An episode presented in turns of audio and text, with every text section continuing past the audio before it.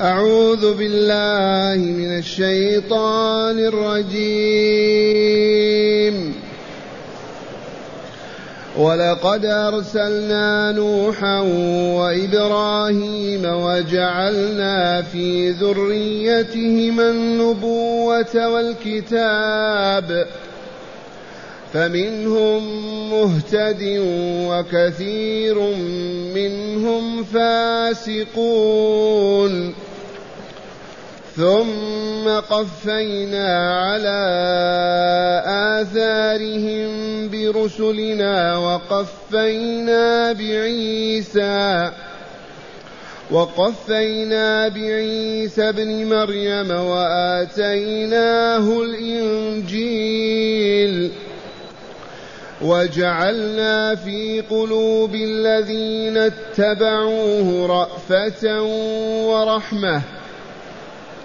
ورهبانية ابتدعوها ما كتبناها عليهم ما كتبناها عليهم إلا ابتغاء رضوان الله فما رعوها فما رعوها حق رعايتها.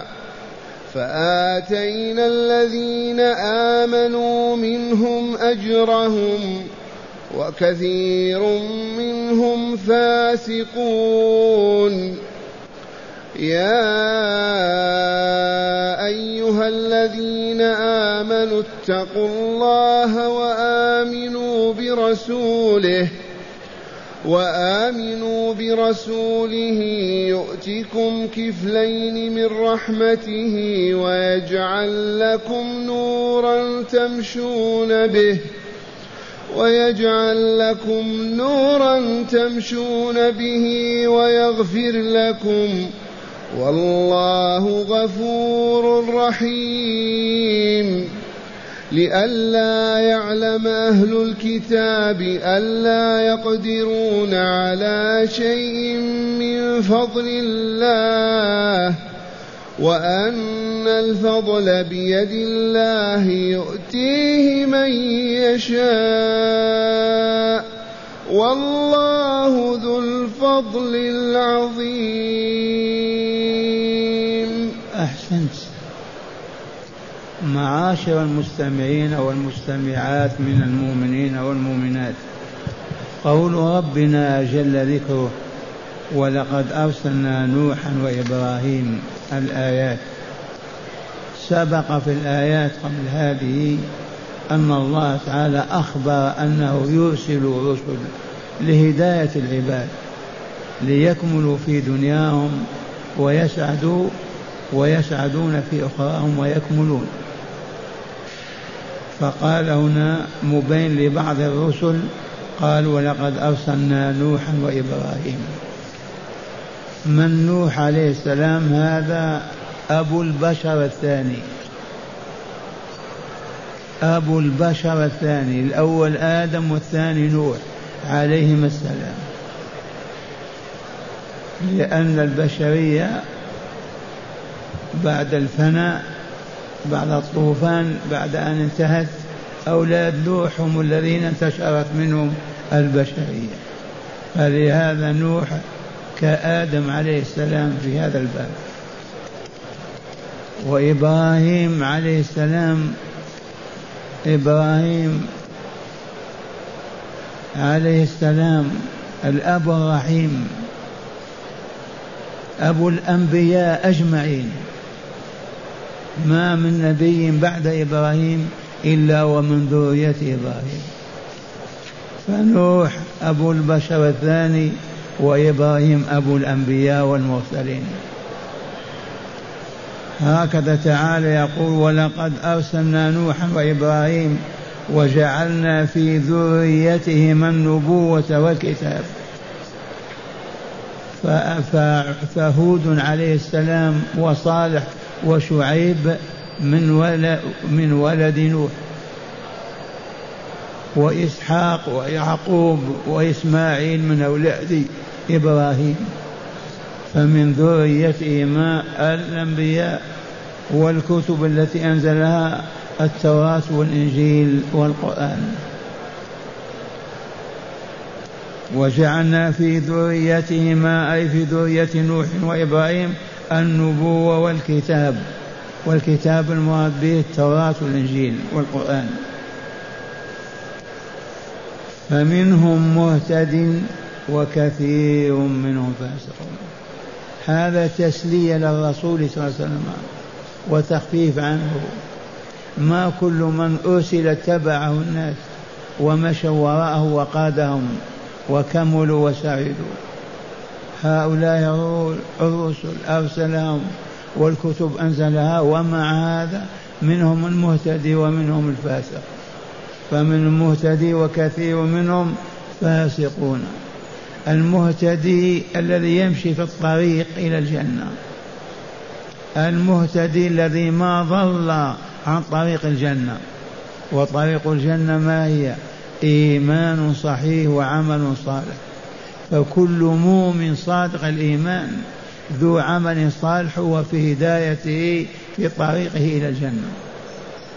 والفاسق والعياذ بالله من خرج عن الطريق فسق عنها وخرج ما مشى فيها كفر فلم يؤمن خرج عن طاعة الله وطاعة رسله ففسق في ذلك كله فهو فاسق والعياذ بالله والمهتدون إلى الجنة دار النعيم المقيم والفسق إلى جهنم دار الشقاء والبباء والعياذ بالله. ثم قال تعالى ثم قفينا على آثارهم على آثار نوح وإبراهيم وذريته وأنبياء منهم قفينا على آثارهم برسلنا موسى وهارون وداود وسليمان ما شاء الله وعيسى ابن مريم. فعيسى آخر أنبياء بني إسرائيل. قبل عيسى أنبياء بني إسرائيل من يعقوب إلى إسحاق إلى إسماعيل إلى داود إلى سليمان إلى ثلاثمائة وأربعة عشر. وآخرهم عيسى بن مريم. وقفينا على آثارهم بعيسى بن مريم. هو عيسى من ذرية إبراهيم من أمه فقط. أما عيسى لا أب له فالله خلقه بدون أب. عيسى عليه السلام من ذرية إبراهيم بالنسبة إلى أمه. أمه مريم البتول من ذرية إبراهيم. لكن أباه من لا أب له. كان بكلمة الله كن فكان. نفخ جبريل في كم في كم درع مريم فحملت على الفور وولدت بعد ساعة. وقفينا بعيسى ابن مريم. ما قال ابن من؟ عيسى بن مريم. إذ لا أب له والله وإنما كان بكلمة الله كن فكان. قفينا جئنا به بعد أولئك الرسل العديدين. قال وآتيناه الإنجيل. وأعطيناه الإنجيل. والإنجيل كتاب من كتب الله التي أنزل على رسله. أنزل التوراة على موسى والزبور على داود والإنجيل على عيسى. والإنجيل عرفنا عنه ماذا فعل به اليهود والنصارى. حرفوه زادوا فيه نقصوا منه حتى بلغ ثلاثة خمسة وثلاثين إنجيل. خمسة وثلاثين كتاب بعدما كان كتابا واحدا. فلما عوتبوا وليموا عليهم وقيل لهم جمعوا الخمسة وثلاثين في كتاب في خمسة أناجيل الآن عندهم خمسة أناجيل بين أيديهم. كتاب الله يضيفون إليه الباطل والكذب والخرافة والضلالة فيصبح خمسة أناجيل كيف يعبدون الله إذا والله ما يعبدونه بهذا الكتاب ولا يكملون ولا يسعدون. ولهذا بعث الله خاتم الأنبياء وأنزل عليه القرآن العظيم. ثم قفينا على آثارهم بعيسى. ثم قفينا على آثارهم برسلنا وقفينا بعيسى ابن مريم وآتيناه الإنجيل وجعلنا في قلوب الذين اتبعوه رأفة ورحمة رأفة ورحمة. منة الله عطية الله هيبة الله. الذين اتبعوا عيسى في صدق وهم الحواريون رزقهم الله الرأفة في قلوبهم والرحمة.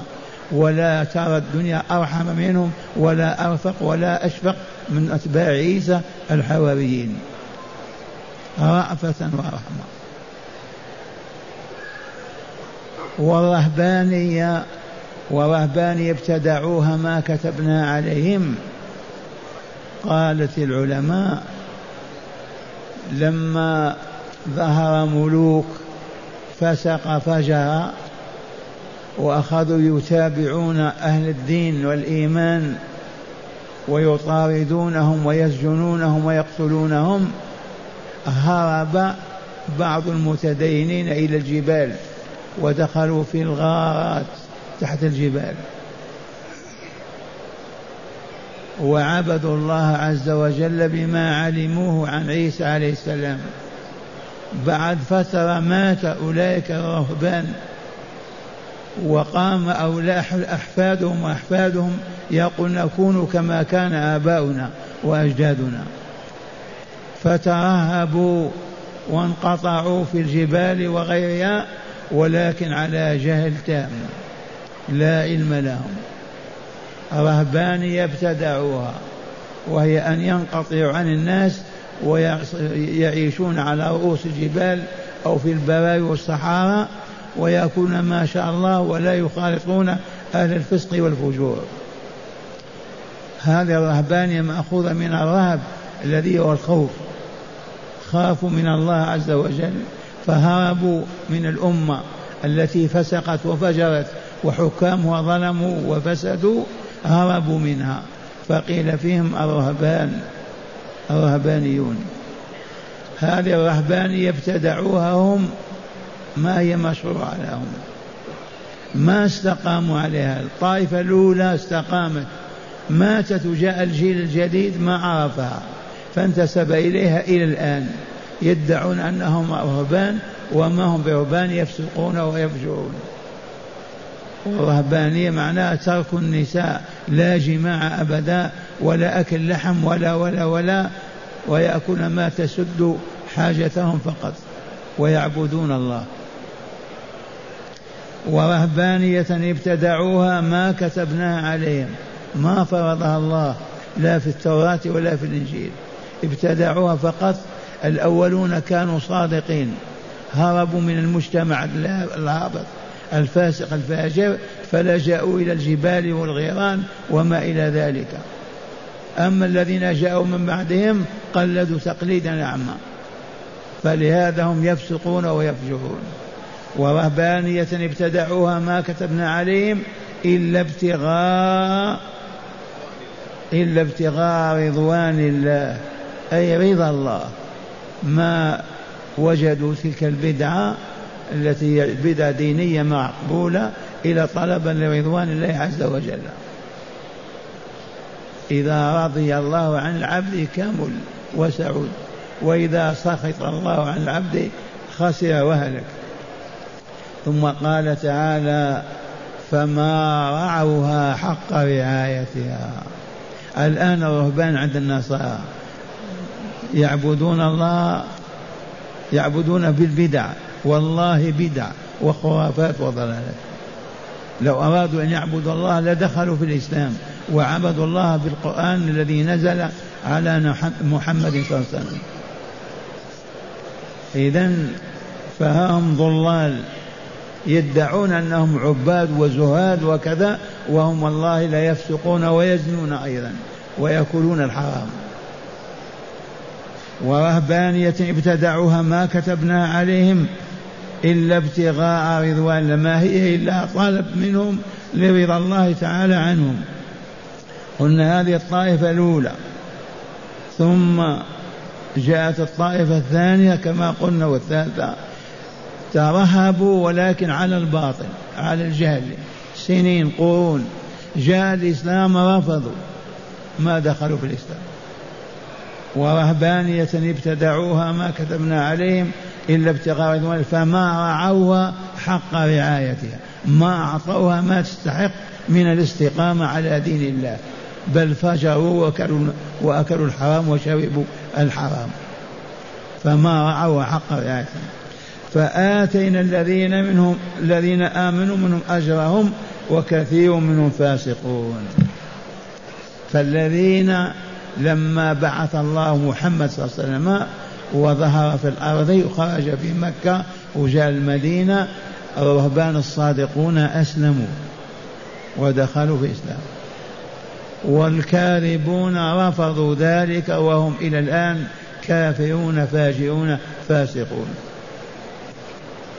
فمن آمن منهم عظم شأنه وعلى قدره لأنه آمن بموسى وعيسى والأنبياء ثم آمن بمحمد صلى الله عليه وسلم واستقام على دين الإسلام يحل ما أحل الله ويحرم ما حرم الله ويعبد الله. بما شرع فهذا نعم نجا وفاز. فآتهم أجرهم وكثير منهم فاسقون. وكثير من النصارى من الرهبان فاسقون. مرة ثانية خلاصة القول أقول ختم الله رسل بني إسرائيل بعيسى فاتبعه ناس رجال ونساء وهم الحواريون فكانوا أكمل الناس وأسعدهم. لما رفع موسى إلى السماء لما رفع عيسى إلى السماء جاء اليهود والعياذ بالله واحتالوا وصرفوا الناس عن دين عيسى وضمهم اليهودية الباطلة. ومن ثم ظهرت فقة الرهبان لما فسدت البلاد التجأوا إلى الجبال وغيرها فعبدوا الله. بعد ذلك ماتوا جاءوا ناس قلدوهم في ذلك في تلك الرهبنة. ولكن ما عرفوا الله ولا عبدوه فهم فاسقون. جاء محمد صلى الله عليه وسلم فمن آمن به من أهل الكتاب من علمائهم ورهبانهم هؤلاء لهم أجرهم عند الله وهنيئا لهم. وكثير منهم ما آمنوا وكثير منهم فاسقون. ثم نادى تعالى وقوله بقول الحق يا أيها الذين آمنوا هذا النداء نادى المؤمنين من بني إسرائيل من يهود ونصارى. يا أيها الذين آمنوا اتقوا الله وآمنوا برسوله يؤتكم كفلين. هذا النداء لليهود والنصارى. يا أيها الذين آمنوا اتقوا الله أولا. اخرجوا عن الفسق والفجور. خافوا من الله. فلا تعصوه ولا تخرجوا عن طاعته. إنكم رهبان ترهبنوا. كونوا رهبانيا بالفعل تخافون الله وتخشون عقابه وعذابه. وآمنوا برسوله خاتم الأنبياء وإمام المرسلين محمد صلى الله عليه وسلم. الجزاء يؤتيكم أجركم مرتين. أجر على إيمانكم بعيسى وموسى والأنبياء وأجر ثاني على إيمانكم بمحمد صلى الله عليه وسلم. وهذه ثمرة طيبة فاز بها بعض وتركها البعض. الذين دخلوا في الإسلام من الشام من أي مكان وآمنوا بمحمد صلى الله عليه وسلم وهم مؤمنون بعيسى وموسى لهم أجران. أجر على إيمانهم بالأنبياء السابقين وأجر على إيمانهم بخاتم الأنبياء وإمام المرسلين. هكذا ناداهم تعالى بعنوان الإيمان. يا أيها الذين آمنوا اتقوا الله وآمنوا برسوله. أي محمد صلى الله عليه وسلم يؤتكم يعطيكم أجركم مرتين كفلين. ووعد الله صادق. فمن آمن فاز. ومن كفر وبقي على اليهودية أو النصرانية فهو في جهنم. يا أيها الذين آمنوا اتقوا الله معشر المستمعين. كيف يتقى الله؟ بما يتقى الله. يتقى بالإيمان وصالح الأعمال والتخلي عن الشرك والكفر والفسق والفجور. ما يتقى بالحديد ولا بالنار لا بالسلاح ولا بالرجال. ما يتقى الله إلا بطاعته. آمين واتقي تنجو وتسعد وتكمل. ها هذا تعالى نادى النصارى واليهود يا من آمنتم بالأنبياء والمرسلين قبل آمنوا بمحمد صلى الله عليه وسلم واتقوا الله يؤتكم أجركم مرتين. يضاعف لهم الأجر. يؤتكم كفلين من رحمته ويجعل لكم نورا تمشون به. ألا وهو نور الإسلام. ألا وهو نور القرآن. يا من آمن بالرسل من قبل آمن بمحمد صلى الله عليه وسلم يؤتك أجرك مرتين ويجعل لك نورا تهتدي به إلى يوم القيامة. ألا وهو نور الإسلام. الإسلام نور أو ظلمة؟ والله لا نور. إذا جعلته أمامك ومشيت لن تنتهي إلا إلى دار السعادة. ومن تنكب وأعرض وتعامى وأغض وأغض بصره هلك والعياذ بالله.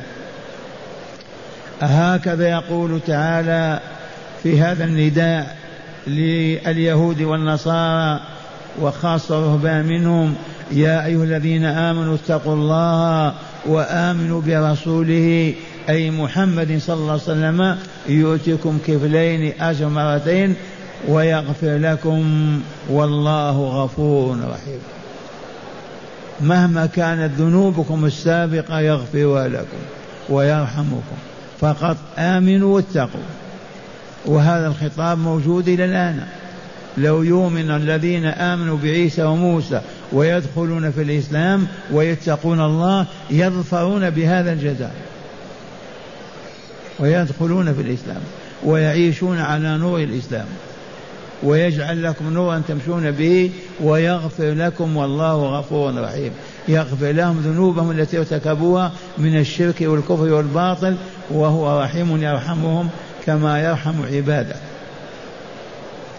ثم قال تعالى وقول الحق لئلا يعلم أهل الكتاب ألا يقدرون على شيء من فضل الله. وأن الفضل بيد الله يؤتيه من يشاء. والله ذو الفضل العظيم. لما أنزل الله هذه الآيات لما بين هذا البيان من أجل أن يعلم أهل الكتاب فقوله لي الله هذه اللام مزيدة لتقوية الكلام. أصل الكلام ليعلم أهل الكتاب. ناداهم بهذا النداء وبشرهم بهذه البشرى ليعلم أهل الكتاب أنهم لا يقدرون على شيء. إلا إذا آمنوا بمحمد صلى الله عليه وسلم ودخلوا في الإسلام واستناروا بنوره وعبدوا الله بما شرع من العبادات. ليعلم أهل الكتاب أنهم لا يقدرون على شيء أبدا إلا إذا آمنوا حق الإيمان ودخلوا في الإسلام. لئلا يعلم أهل الكتاب ألا يقدرون على شيء من فضل الله وأن الفضل بيد الله. فمن أين يطلب إذن مطلب صاحب الفضل هو الله. يا من يبتغي الفضل اطلب الفضل من الله. الجنة وما فيها من نعيم مقيم.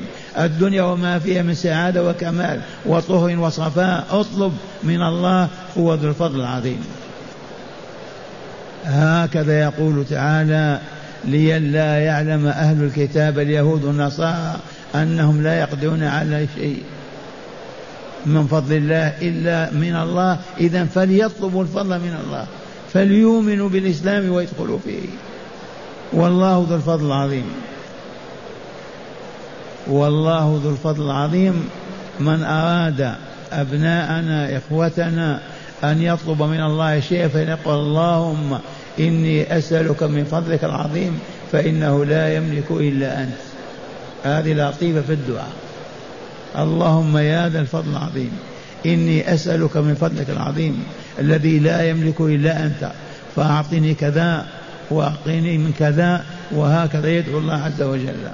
يتوسل إلى الله بهذه الجملة لأن الله قال وهو ذو الفضل العظيم.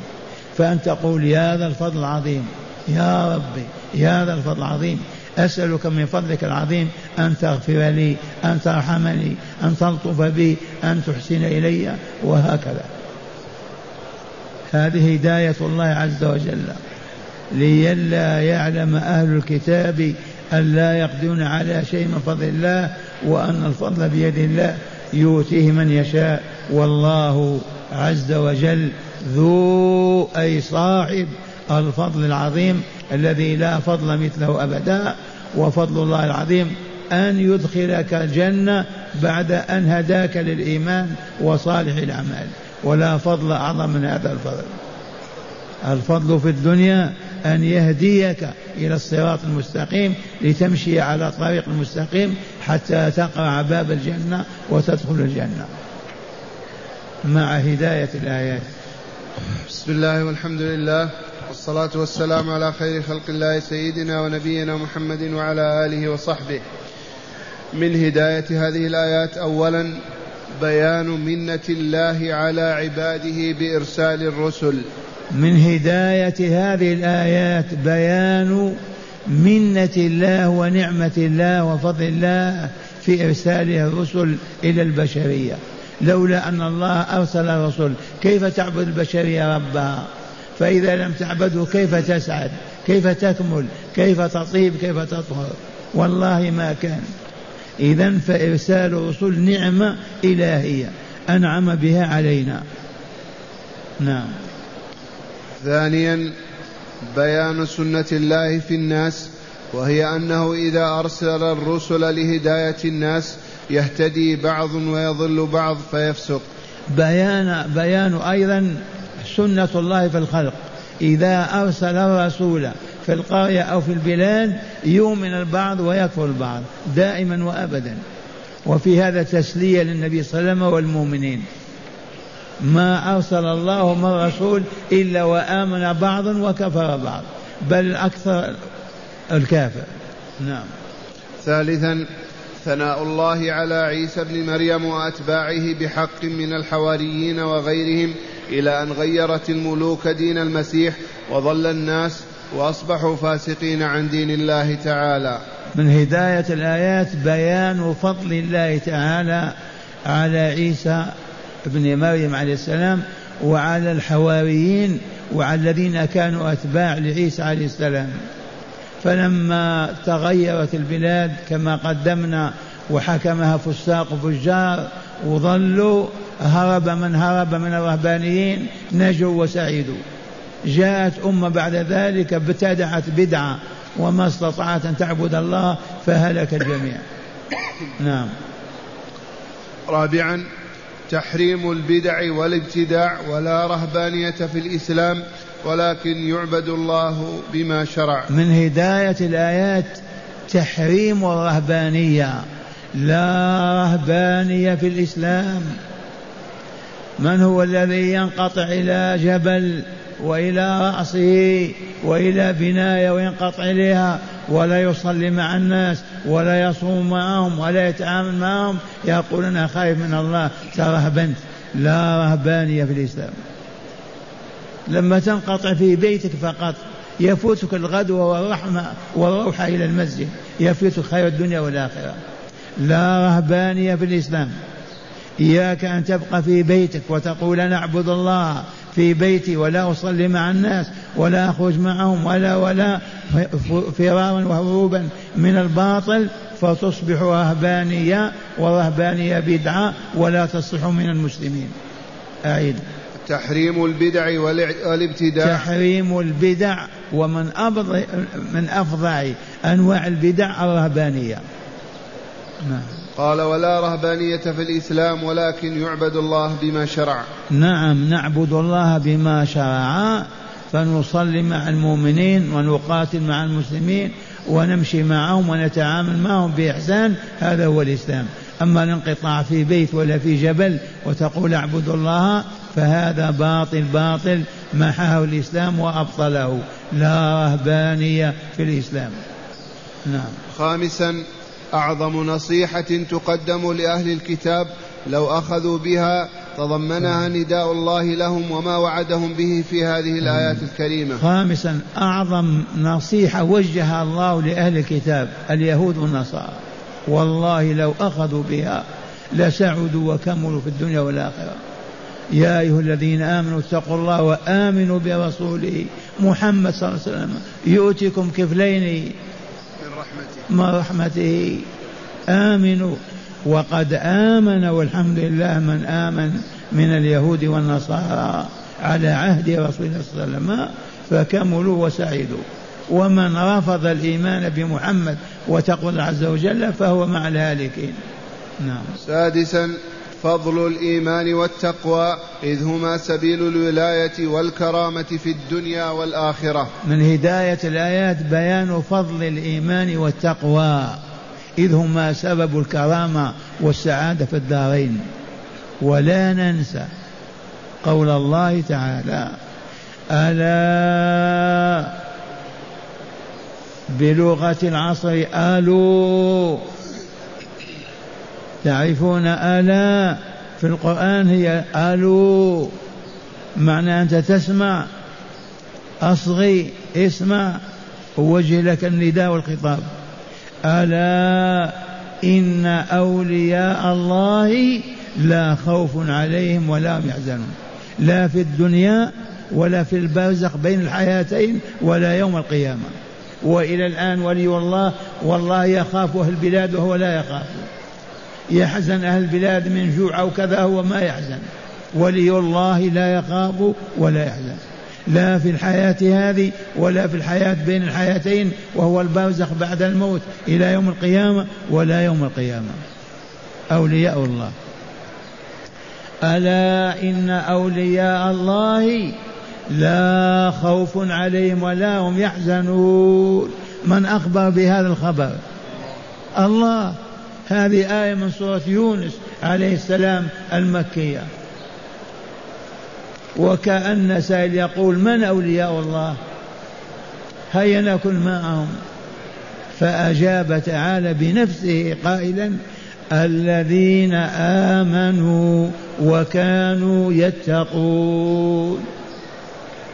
الذين آمنوا وكانوا يتقون هم أولياء الله الذين لا خوف عليهم ولا هم يحزنون.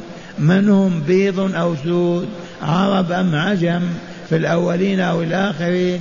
الجواب لا لا لا وإنما هم المؤمنون المتقون. ولهذا كل مؤمن تقي هو لله ولي. يجب أن تحترم أولياء الله. يجب أن لا تؤذيهم. يجب أن لا تضرهم بأي ضرر. ولا ولا نعم من أولياء الله؟ كل مؤمن تقي هو لله ولي. كيف ما كان؟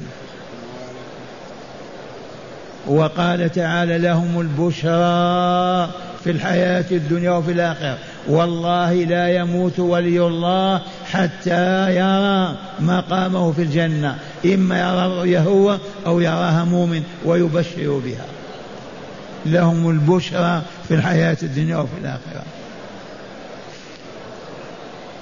فسئل الرسول عن البشرى قال الرؤيا الصالحة يراها العبد الصالح أو ترى له؟ ذي هي البشرى. نعم. وأخيرا إبطال مزاعم أهل الكتاب في احتكار الجنة لهم وإعلامهم بأنهم محرومون منها ما لم يؤمنوا برسول الله ويتقوا الله بفعل أوامره واجتناب نواهيه. من هداية الآيات إبطال مزاعم اليهود والنصارى. الرهبان وأهل الكتاب وعلمائهم وأن الجنة لهم وليس لأحد سواهم. فأبطل الله هذا الزعم إبطالا كاملا وأنهم أصحاب النار. ما هم إلا أن يؤمنوا بالله ورسوله محمد صلى الله عليه وسلم ويدخلوا في الإسلام وإلا كلهم في جهنم. والعياذ بالله.